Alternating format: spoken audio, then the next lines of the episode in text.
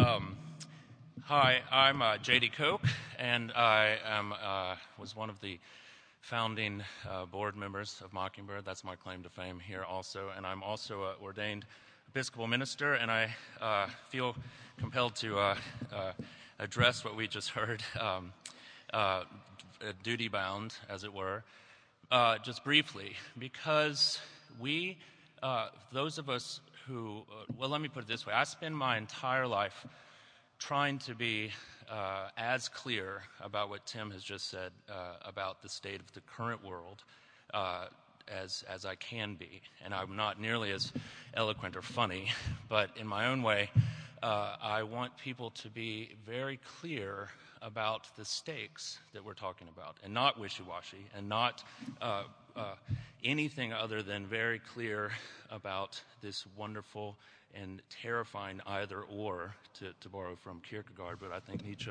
also saw that, that stands before us and is certainly addressed by the Christian faith. And it was interesting that you brought up the. Um, this is not a this is not a rebuttal. I, I loved everything that you said, um, but I am the bridge between you and uh, and Ashley, and I um, am going to do that. this is, I have it, I have it tied together in my head. Uh, it, it's written here, I promise. It's interesting you brought up the Lisbon earthquake because if you come to my church and you hear my uh, classes on um, uh, doubt, fear, and the um, uh, sort of creeping, what, what I say is the the, the, the, the, Marx in particular never appreciated the despair of the aimlessly affluent, which is what we actually see um, manifest all around us, um, and why we have uh, Colorado, uh, of course, and the rest of the state slowly moving towards uh, medicinal marijuana. But the point, point of all this Kant was actually a young seismologist, budding seismologist, who was very impacted by the uh, Lisbon earthquake because it actually began to be the first time that someone, at least of his eventual uh, magnitude, began to wonder well, wait, earthquakes must not just be from God, there must be something underground that causes them, which was, in a sense, his beginning to, um, to appropriate what ultimately would become religion uh, within the limits of reason alone. Within that book, he has this wonderful quote where he says, If we are actually, I'm, I'm, I'm paraphrasing because I didn't know what you were going to say, I would have had my footnotes together. Um, he said, uh, If we actually have any external input, meaning something that does not come from us, then that would be the salto mortale, the death leap of human reason. Therefore, what must be given to us from God, which at this point he would have allowed for, is simply what is within us. Now, it's no surprise that he ended up becoming essentially the prophet of the law, because with his uh, understanding uh, of, of, of life, that actual the existence of divinity was the fact that humans could somehow uh, reach a moral consensus and then ultimately subjugate themselves and others based upon this divinity that was within. Now, this is actually a lot more like Epicurus. Epicurus would have said a similar thing, which was, of course, 300 years before Jesus came. And the Apostle Paul was preaching in Acts, very much aware of Epicurus, very much aware of the law within, and in a room of spiritual people to the unknown God, he said one simple thing that which you worship as unknown has been revealed. And we know this because I saw him, and you don't have to take my word for it. You can take the 400 people who saw him, and most importantly, you can take the people who went to their deaths saying, You won't believe this, but when I went to the tomb, it was empty. And that's the either or that we live under, because precisely the fact that Christianity does not seem to give us the uh, pie in the sky, all of our heart's desires, we uh, have come to a place where we can speak about nothing other than the cross and the empty tomb. And so that brings me, bridge, if you can believe it, to the introduction of our next speaker because I'm not as convinced as you are uh, that people are different um, with respect to their, their doubts and fears about God. I think that perhaps the, the culture has allowed for a more of a, um, um, uh, has a, a greater allowance for it. But I do believe that when push comes to shove, there has always been a divide between people who have worshiped God as they wanted him to see, as Feuerbach says rightly, or have been captivated by this story about Jesus. And one of the people who was captivated in such a way that he did, in fact, go to his death by himself against his own, one would imagine, uh, uh, life plan for his life uh, uh, was the Archbishop Thomas Cranmer, um, who may sound like a foreign, distant person, but for many of us who started Mockingbird, it's very near and dear to our hearts. And he was the English reformer who was the architect of the Book of Common Prayer. And most importantly, one of the people who early on saw this great either or that either Jesus God was in Jesus reconciling himself to the world, which then means someday and somehow this too shall pass, or we must somehow pull, fight, drag ourselves up to create meaning and, and purpose and ultimately justification on our own. And he went with the former. This was a performance based identity, which was uh, totally contrary to what he had been given in the gospel. Now, we are all uh, beneficiaries of that because of our next speaker, the Reverend Canon Ashley, no, Dr. Ashley Null, who I thought that would be the only titles I would use in, um, in a conference that is apparently devoted to uh, divesting importance of any title of all uh, about anything uh, in a good way. So uh, it's, there's an obscenely long list of titles that Ashley um, has earned for himself. And I think the easiest thing to say is you will never probably uh, meet a more uh, accomplished church historian in your life. I think that's a pretty fair thing to say. And one of Ashley's great areas of expertise is, in fact, the English Reformation and the person of Thomas, person and work of Thomas Cranmer. My personal uh, experience with Ashley was as a chaplain to the NFL Europe Berlin Thunder, which remains one of the most six interesting and confusing months of my life. Uh, but, um, but nevertheless, a great joy and a great honor. I introduced you, um, Ashley Null.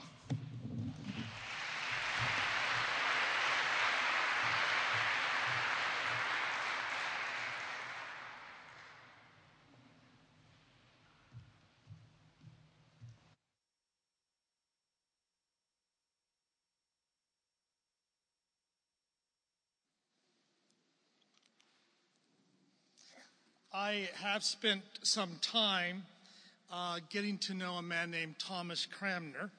And as a result of that, I am often asked, what would Cranmer say? And I have the sinking suspicion, David, that the reason why you have paired these talks is that I'm supposed to say, what would Cranmer say to Tim?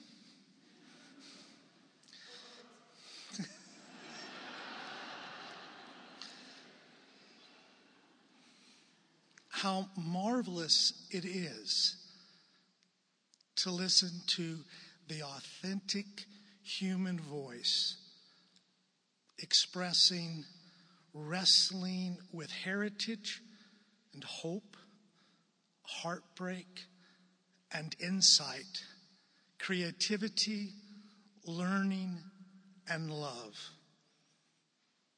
Not being afraid to be honest where one stands, not to be honest about the prospects of something better, the fear that won't get better, but to end on the winsome hope that there may be something more than all of us understand, something even greater than the universe that we cannot comprehend that will still lay claim to us and make that love known. That would be Thomas Cranmer's answer. And it is the subject of my talk today. But because Cranmer would say, it's not about us, but about him, if you would indulge me and let me open in prayer.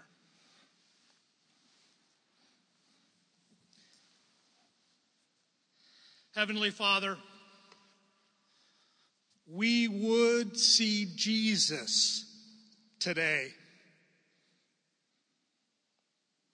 Heavenly Father, we would hear Jesus today. Heavenly Father, we would be moved to love and serve Jesus today. Amen. Now that you know what you're in for, you can see why poor JD was wondering what in the world to do to bridge the two talks. Before I get into talking about Cranmer's understanding of the power of the gospel as divine allurement, I think it's important to get a couple of terms clarified the term unconditional love and the term um, grace.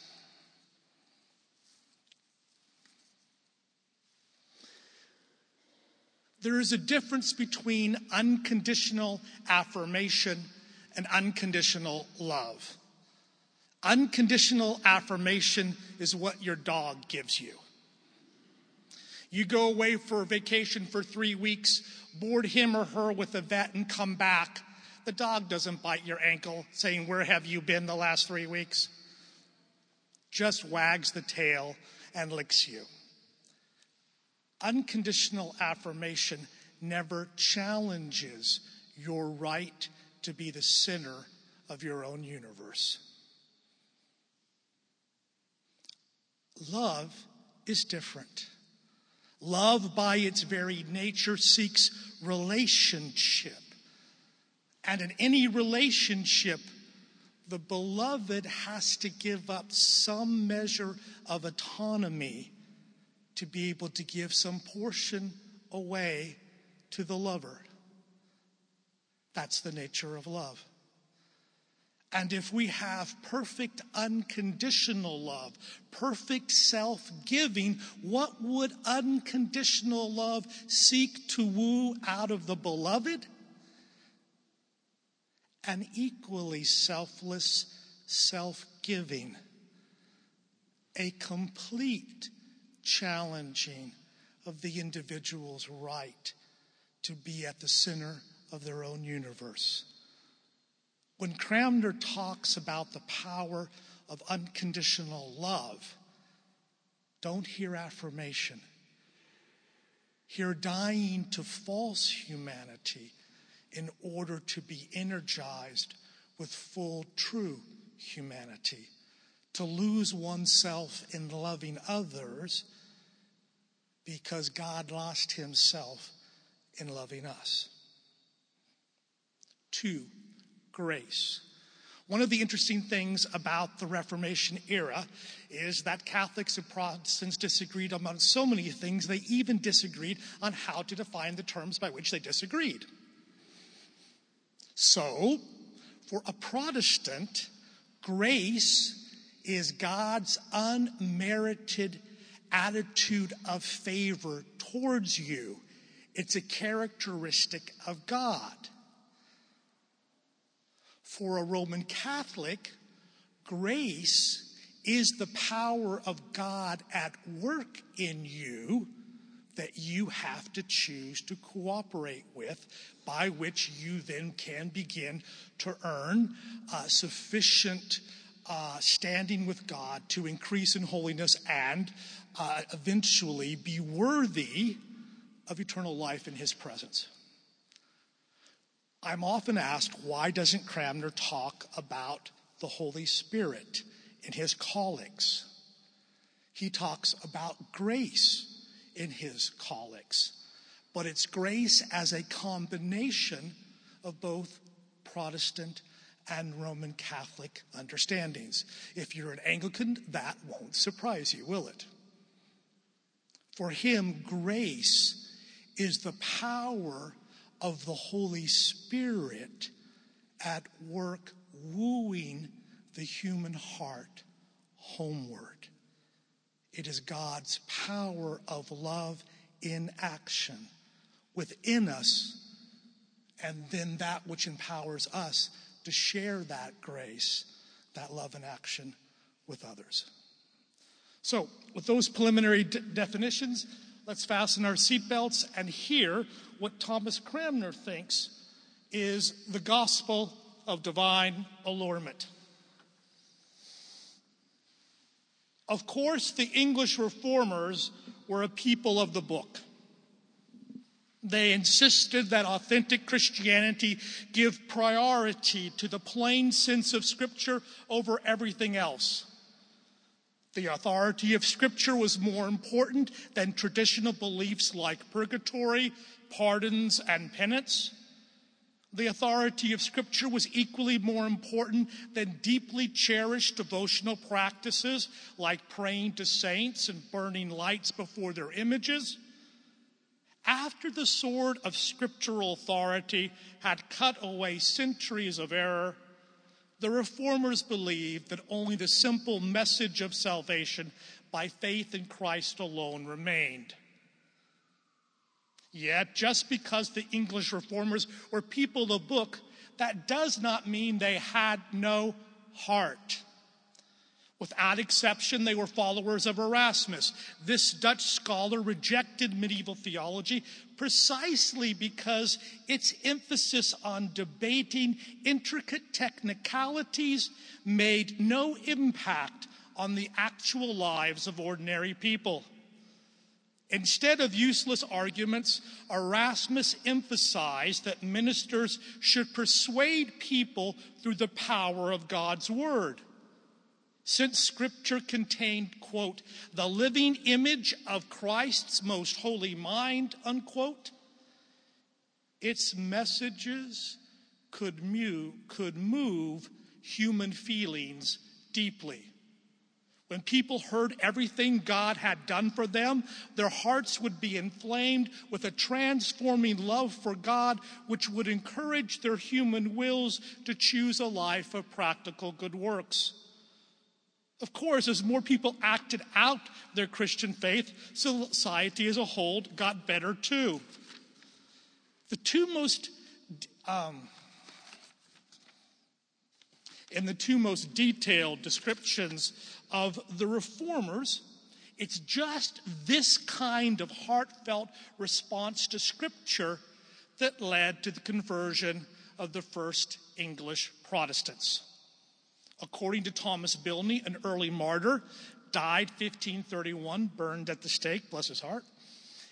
He often, quote, felt a change, unquote, in himself from the right hand of the Most High God when he read Scripture. It happened for the first time while reading Erasmus's New Latin translation of the Bible. Although he had been, quote, allured, unquote, by the edition's reputation for eloquence, he was caught up by what he read. And this is Bilney. I chanced upon this sentence of St. Paul O most sweet and comfortable sentence to my soul.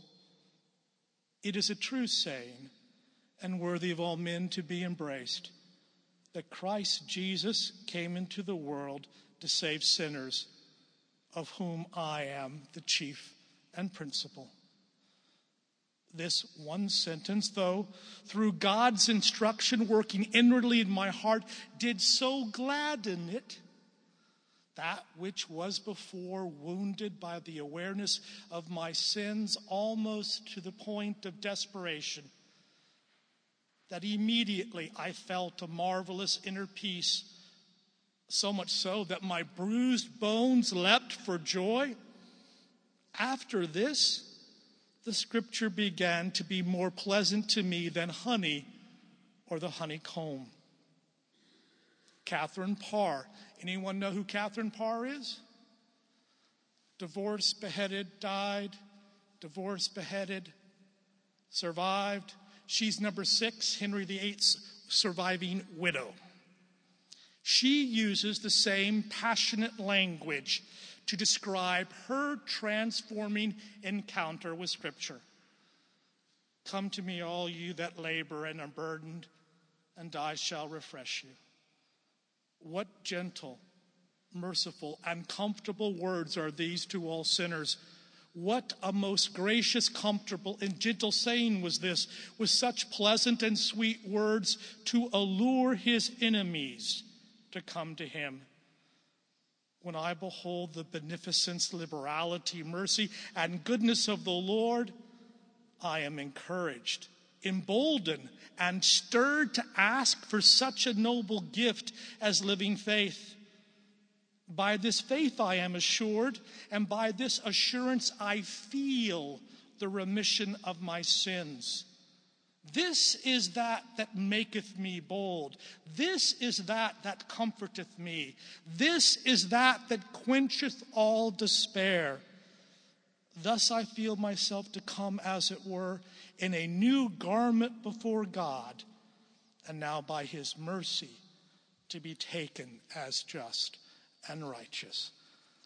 I probably don't need to underline the significance of a woman publishing a book of her spiritual autobiography in 1547. It is the only lengthy self description of an English Protestant conversion that we have from the English Reformation.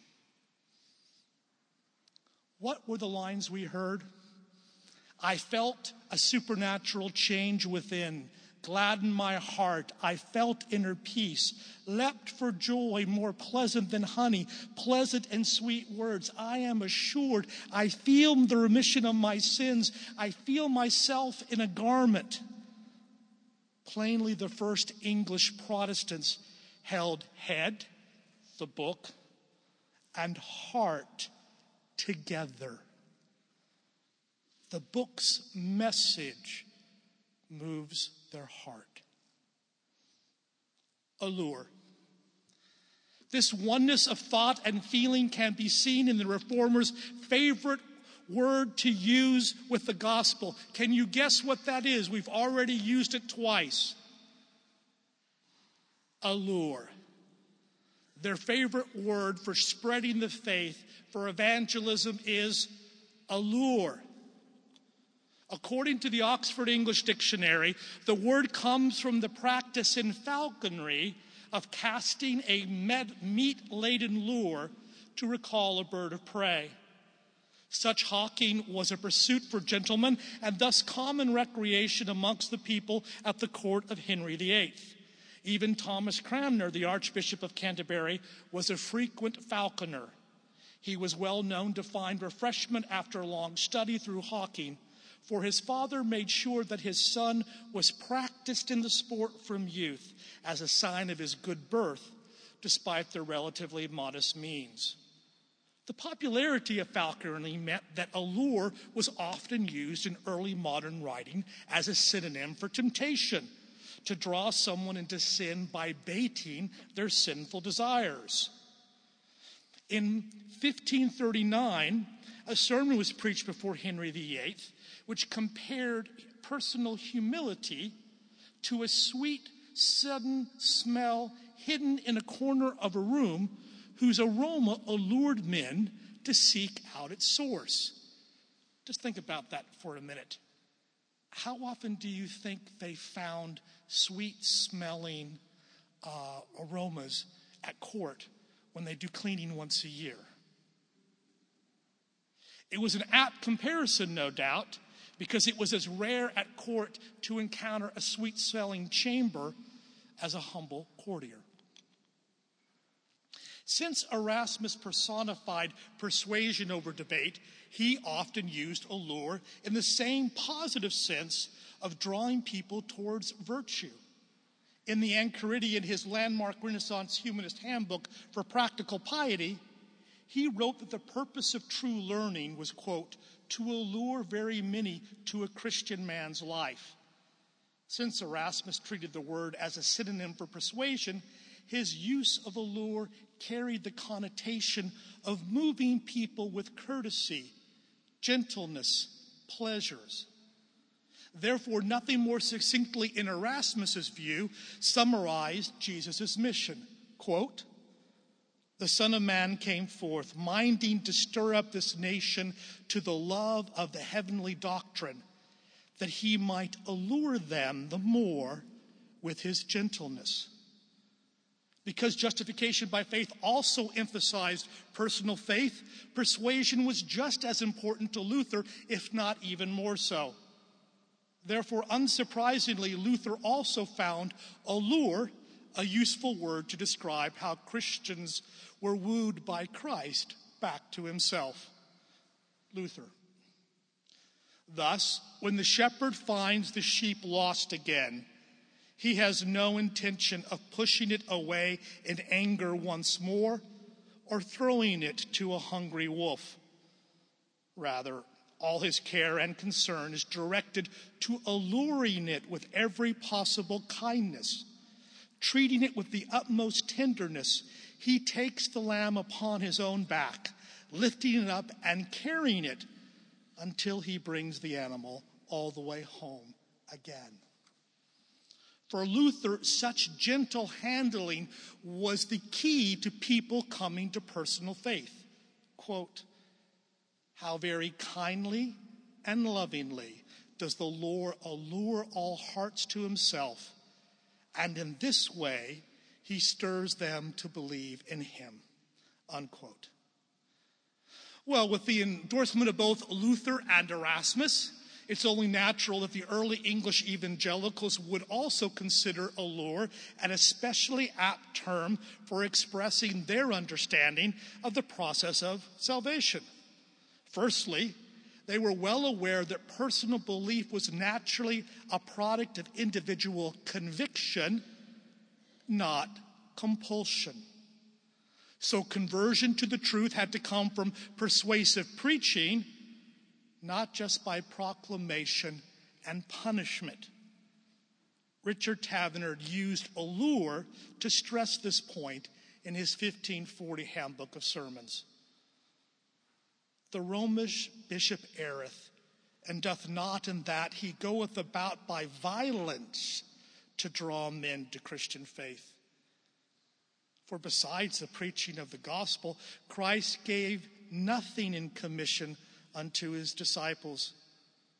So they preached it accordingly to their commission and left it in men's free liberty to come to it or not. They said not, either believe it or I will kill thee. See, the infidels or Turks or Saracens and Jews ought not violently be drawn to our faith but lovingly rather invited and allured.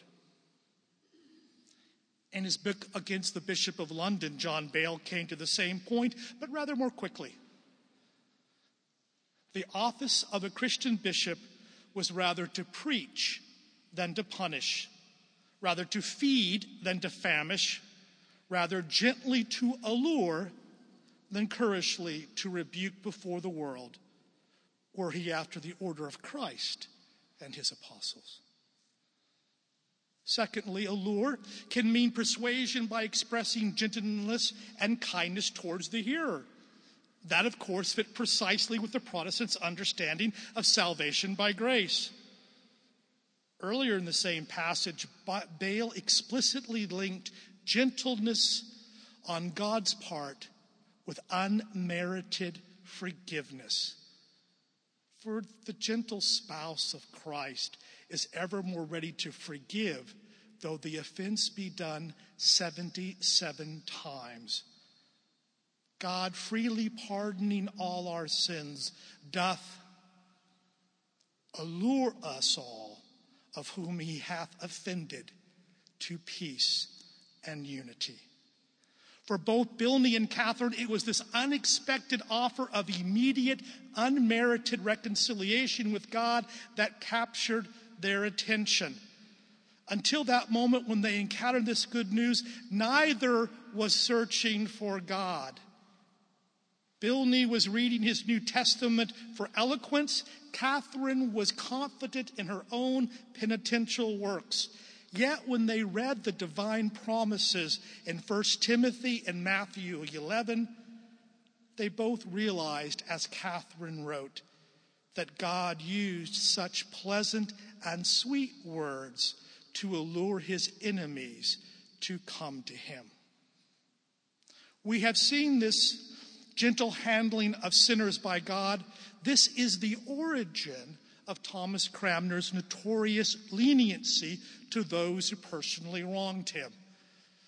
Shakespeare put it best in the mouth of Henry VIII Do my Lord of Canterbury a shrewd turn, and he is your friend forever.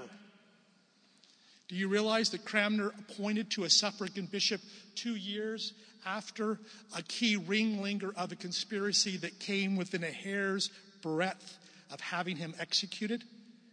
That's the man he promotes as a suffragan bishop. For Cranmer, the inherent drawing power of divine free forgiveness was the root of evangelism. Thirdly, the sense of allure includes an appeal to the hearer's own inner longings to feel their faith. We have seen this all this already with Cranmer when he writes about divine gracious love inspiring grateful human love. Here is the heart of the Protestant message. Love by its very nature seeks union. Implicit with the offering of the gift of love is a calling, a wooing, and alluring of the recipient to love in return the initial giver of love. If God loved humanity so much as to endure the cross that they might have assurance of everlasting life with Him, to use Cranmer's words again, only those with hearts harder than stones would not be moved to love God in return. Catherine was quite clear that this was her experience. Then began I to dwell in God by charity, knowing the loving charity of God in the remission of my sins, that God is charity, as St. John saith. To put it simply but accurately, the Protestant reformers heard the medieval Catholic Church saying, You have to earn God's love. You have to perform for God. Your life is a sacrifice by which He will judge whether you are worthy of His love. And the reformer's answer is very simple medals have to be earned, incomes have to be earned, titles, I can promise you, have to be earned. Love can't be earned. If it's earned, it's not love. Thus, for the English reformers to encounter unconditional divine love was discover something deep within them being touched. An unquenchable, normally unexpected longing for a relationship with one maker's being stirred up. A transforming, grateful human for love for God being gently drawn out a fervent desire to express this love in all outward actions. Here is the essential difference between the message of the medieval English church and the reformers fear of punishment, shame, guilt, duty. They don't have the power to birth love, do they?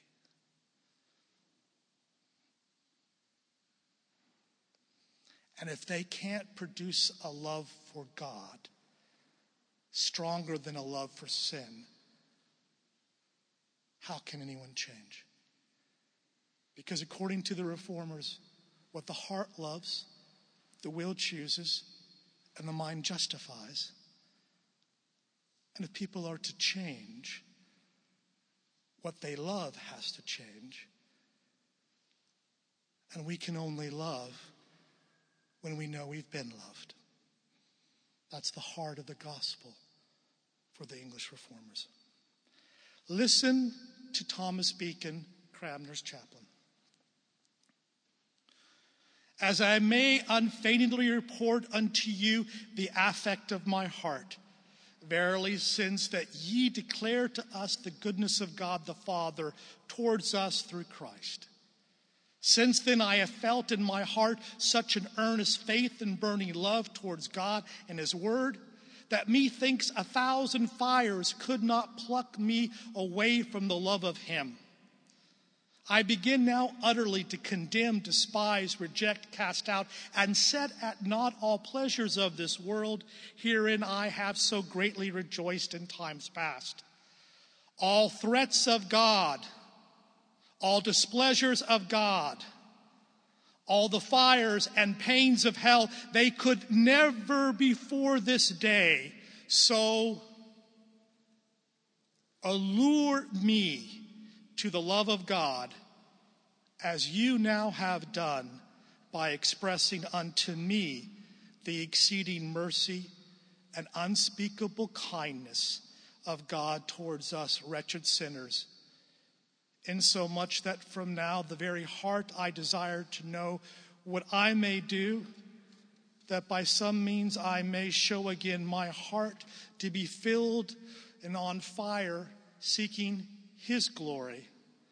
From now on, I desire nothing more than the advancement of His name.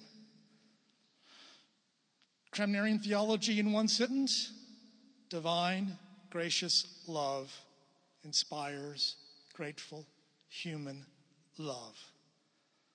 And that love that captures our heart will woo our wills and open up new perspectives for our mind to know what our place is in the universe and God's purpose for us until He makes all things new again. This good news of salvation by tra- transforming grace is what Cranmer summed up in the prayer book's comfortable words. Here is the gospel according to Reformation Anglicanism. Anyone here ever heard the comfortable words? Well, praise the Lord. You're going to hear some good news today.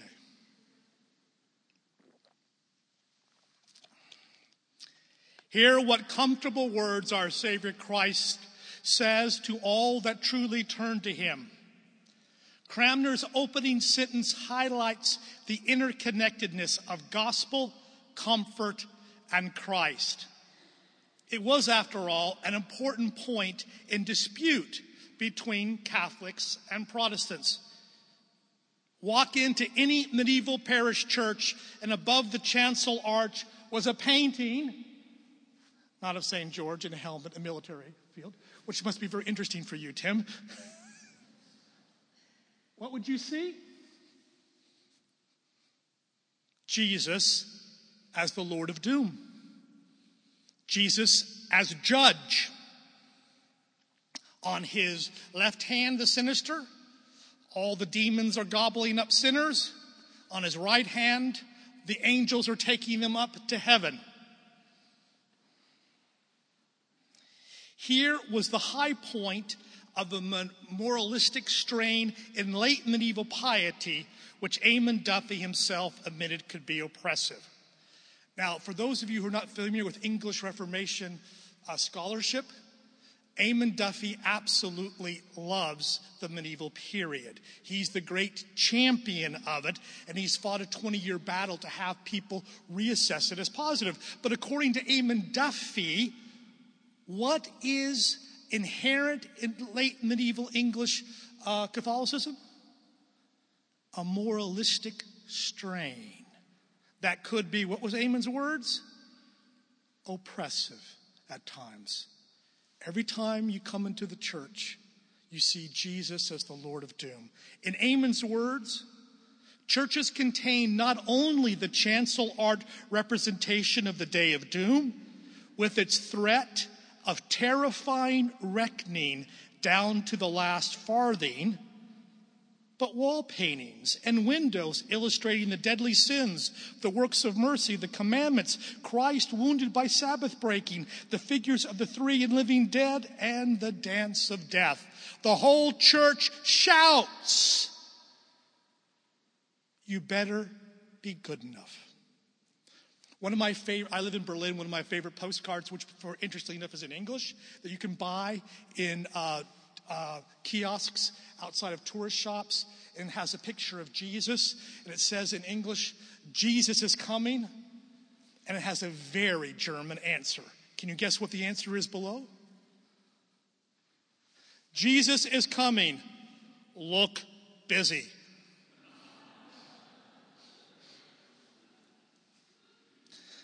Some cultural stereotypes are there for a reason. But that's what the medieval church said. Your only hope in the face of Jesus is your busyness. In fact, they had so come to rely on terror, fear, shame, and guilt and duty to motivate you to love that purgatory, with each increasing century, becomes much more threatening to the point in the 15th century. Let me read you just one snippet of what they were told would happen to them. And this is for someone guilty of lying pride. This is for one sin, okay? Then I thought there was a band bound about his head so fast and sore that the forehead and the back of the head met together, squashed. The eyes were hanging on the cheeks, the ears as they had been burned with fire. The brains burst out at the nostrils and his ears, the tongue hanging out, and the teeth slammed together the bones in the arms were broken and withered as a rope. It goes on down, but be assured it doesn't get any better. The Game of Thrones has nothing, or the mafia, on what God was to do to the normal person in the next life. With such visions of exacting retribution for each human frailty, Duffy had to admit again that the omnipresent threat of terror must have seemed at times oppressive. That the whole machinery, the whole machinery of late medieval piety was designed to shield the soul from Christ's doomsday anger. Remember, Taverner and Bale complained about forced obedience through the violence and fear of violence? The bishops were only acting out the cultural expectation of what the bishop's bishop would do when he came back.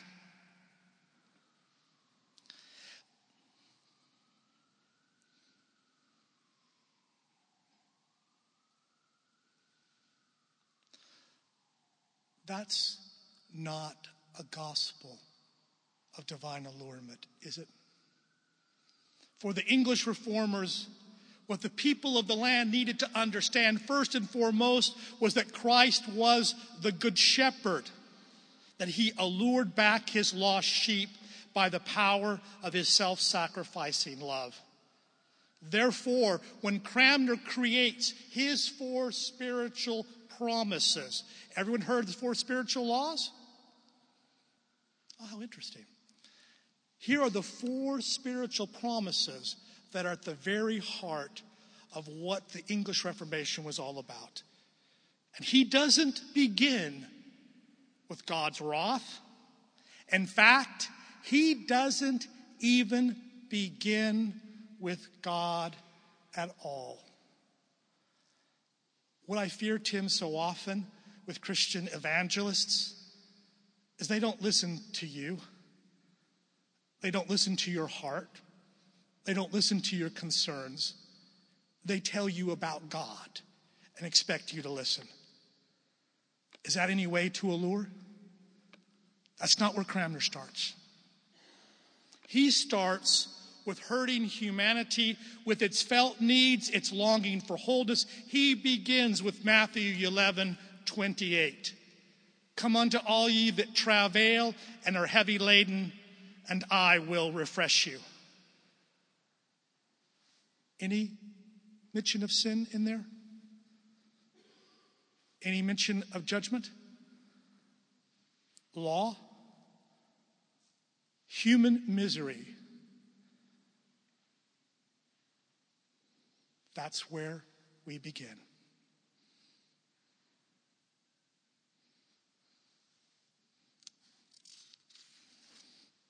But we don't stop with human misery.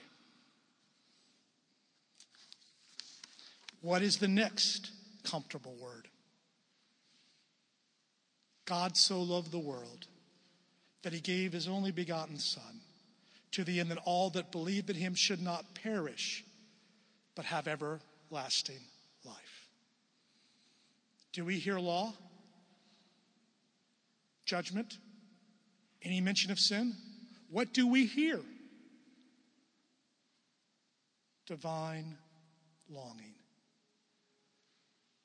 Divine longing to do what? Divine longing to answer human longing.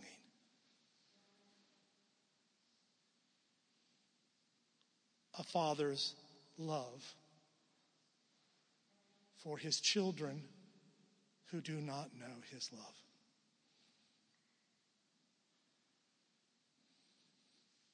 In our culture, because of the dissolution of so many marriages, we hear the angst of parents and grandparents cut off from their children and grandchildren. But we have a much larger sounding um, storm in the media of children longing to be loved, feeling cut off from a parent.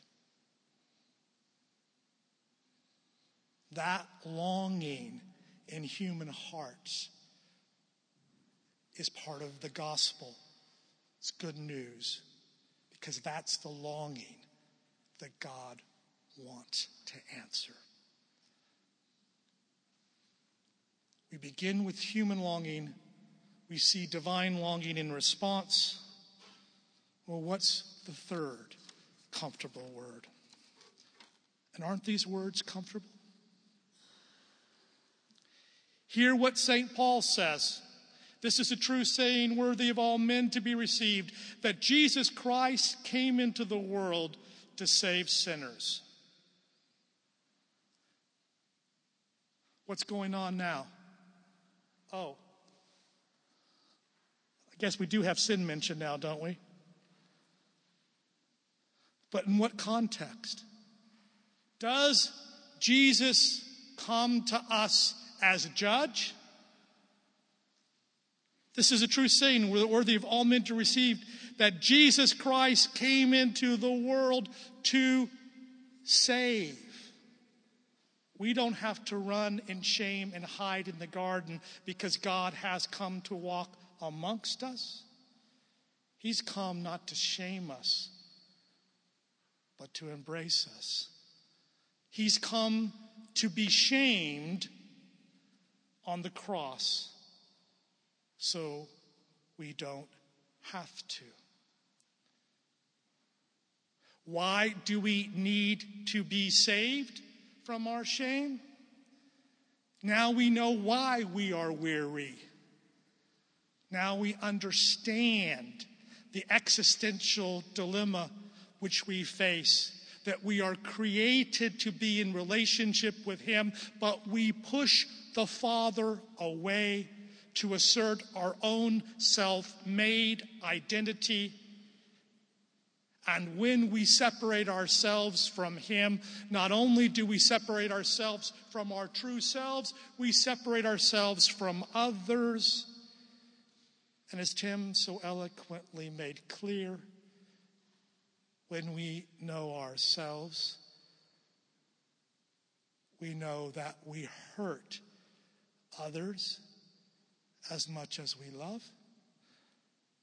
And we're a package deal. And therefore, that Jesus comes not to shame, but to save. And that that saving will remove our weariness because our heart will find its spiritual home. That gives us hope. You see gyre human desire divine desire, human need of salvation, what do you suppose the fourth comfortable word is going to be? We've had salvation from the human point of view. We now are going to have salvation from the divine point of view.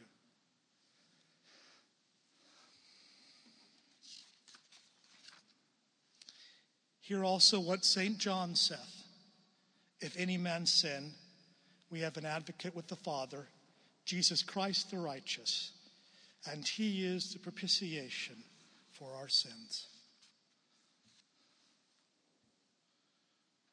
Jesus Christ the righteous. He is a judge. Is that what it says? He is our advocate the one that comes in the courtroom to argue that because of him and his shame bearing, we can stand unashamed in the presence of the Father and be accepted as his child. But how can he advocate for us? It requires a propitiation, a sacrifice, an enduring of God's wrath. Now that sounds really bad in the 21st century, doesn't it? How can a loving God have wrath?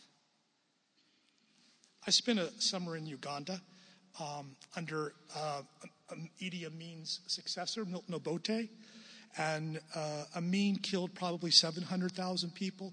And since he overthrew Obote, when Obote came back, he realized the best way not to be overthrown again is to do even more intensely what Idi Amin did. So about three times as many people got killed under Obote as Amin, but you don't know that because he wasn't a charismatic personality and it doesn't make the pages.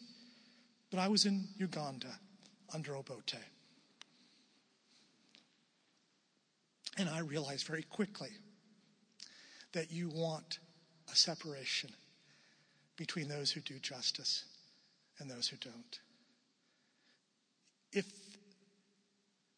if God doesn't destroy destruction, if he isn't upset by destruction, then in the words of Flannery O'Connor, I can only quote her, right? It's a church I can quote her.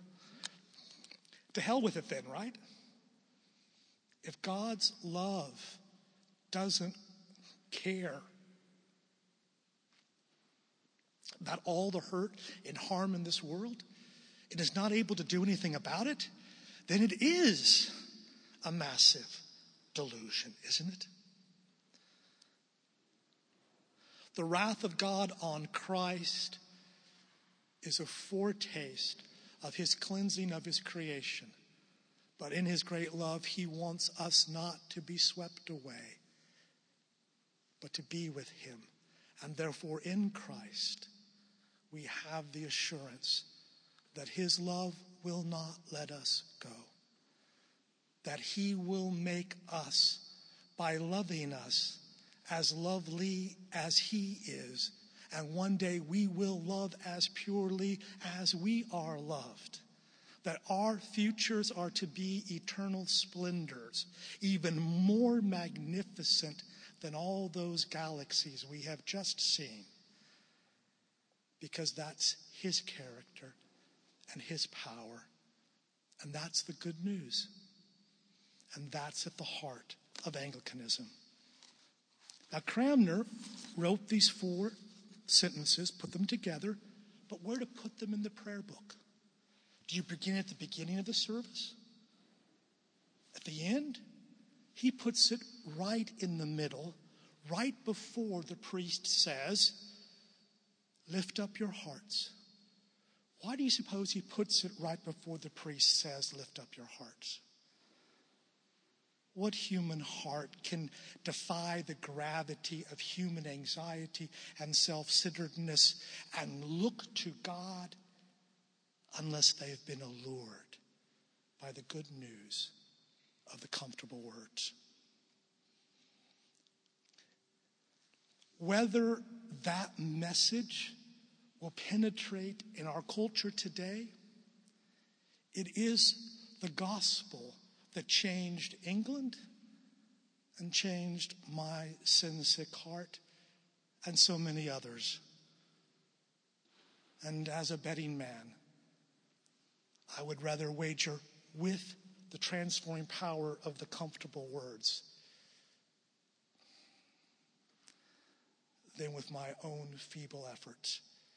Because God is in the business of surprises, because that's the nature of divine allurement. Thanks be to God. Amen.